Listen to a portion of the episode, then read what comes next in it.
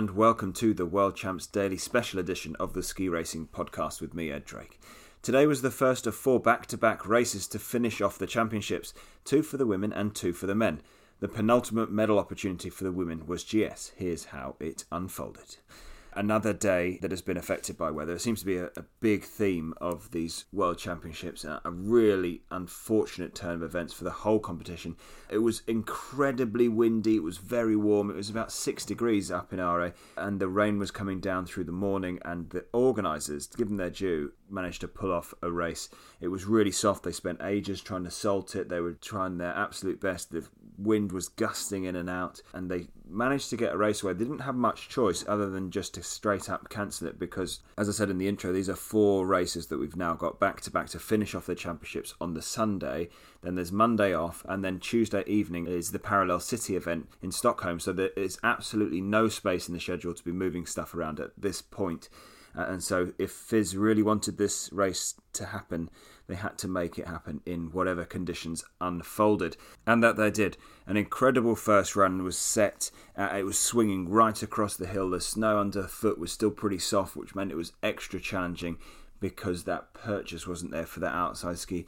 Ragnhild Mowinckel went down number one and set the pace, looking really strong as Mikaela Shiffrin came down behind her, just under a tenth behind. So a couple of eyebrows raised, I guess, with Shiffrin taking the team event off and, and sort of really picking and choosing her events to make sure that she was fit and ready and, and was able to tackle this race at its best. And she was down in fourth after the first run, with Petra Vlhova in second and uh, Viktoria Rebensburg having the early lead on that opening run. A couple of turnouts for the books. Uh, Tessa Worley, the reigning champion, down in fifth. Sofia Goggia from Bib 17. This, you know, we normally think of her as more of a speed skier, up into sixth place a couple of uh, more surprising results, let's say. Wendy Holdener down in 10th place, some, one of the pre race favourites, and the best of the Austrians was uh, Ricarda Haaser in 10th place as well, joint 10th with Wendy Holdener.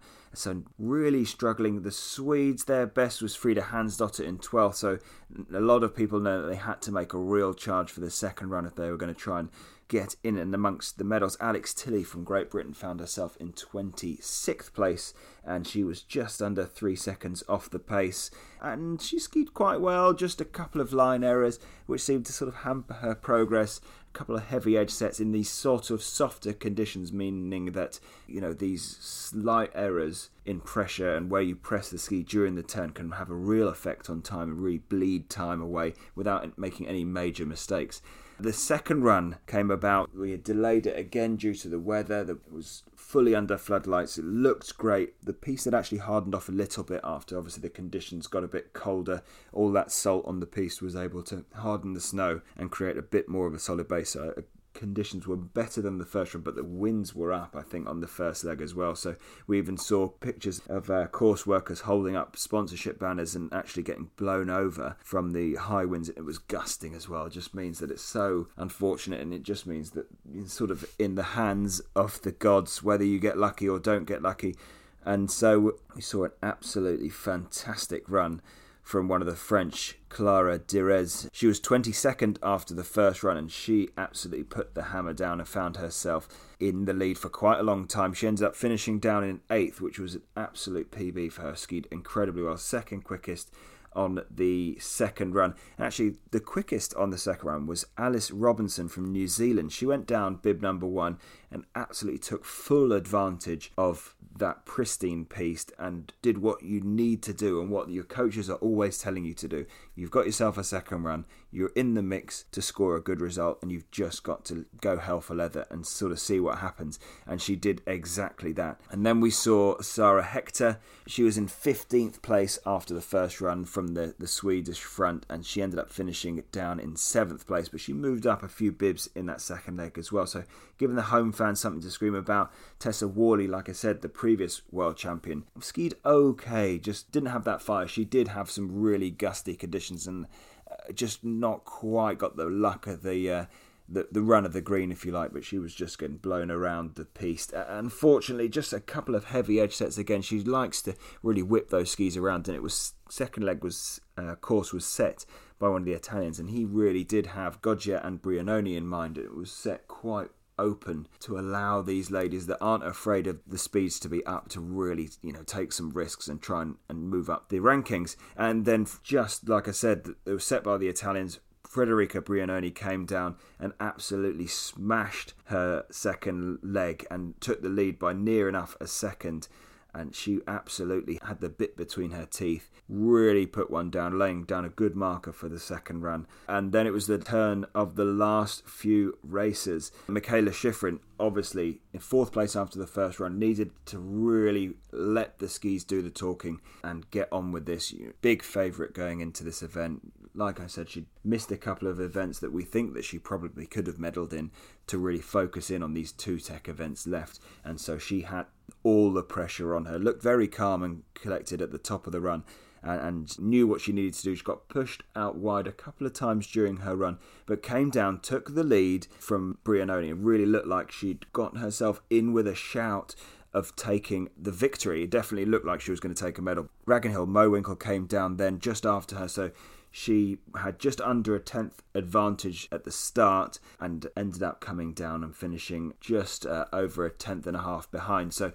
looked like Shiffrin had really put one down because Mowinckel skied very well a couple of times a little later in the line, but all in all, a great second run. And then it was the turn of Petra Vlhova. She's won in giant slalom before. She took all the risks. She cut incredibly tight line on the gate. She shinned a couple of the GS panels and really took the challenge to this second leg. The opening two thirds were very direct, very aggressive, and then it, she just seemed to have an extra gear. She came towards the finish where it got a little bit steeper, and she could really use those long levers and put the power down early in the turn. And she carried so much speed across the flat, she made up a good couple of tenths in about 15 seconds worth of race time and took the lead by an impressive 0.38 of a second.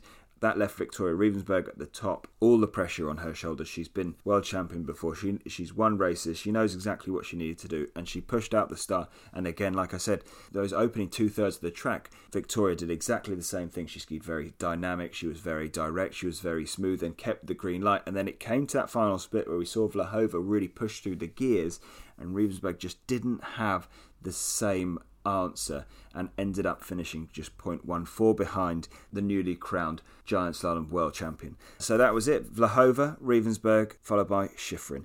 Unfortunately for Great Britain, Alex Tilley didn't finish that second run. She skied very aggressive, which we're very used to seeing from her now, and, and we saw it in early season that she takes all the risks all the time and again just came a little bit of cropper. it seems like we know that she skis well enough and it's just now getting the tactics right and knowing when to push and when not to push and when you have to be a little bit conservative so that you can then make line adjustments so that you can then take as much speed and and line out of any particular section don't get me wrong Vlhova does charge most of the way down, as does Rebensburg, as does Shiffrin, as does any of these ladies that are winning World Cups, and some of them that are podiuming in World Cups as well.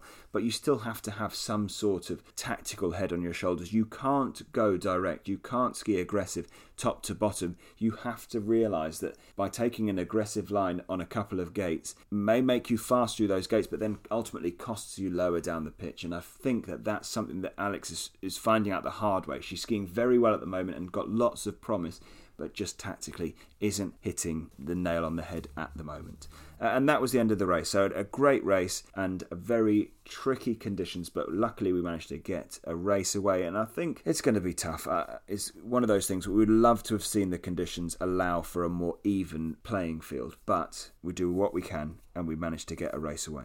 And tomorrow is the turn of the men, and we will see who will come out victorious. Will it be Hirscher? Will it be Pinturault? Or are we going to see a turn up for the books? That's all we've got time for for now. Until then, goodbye.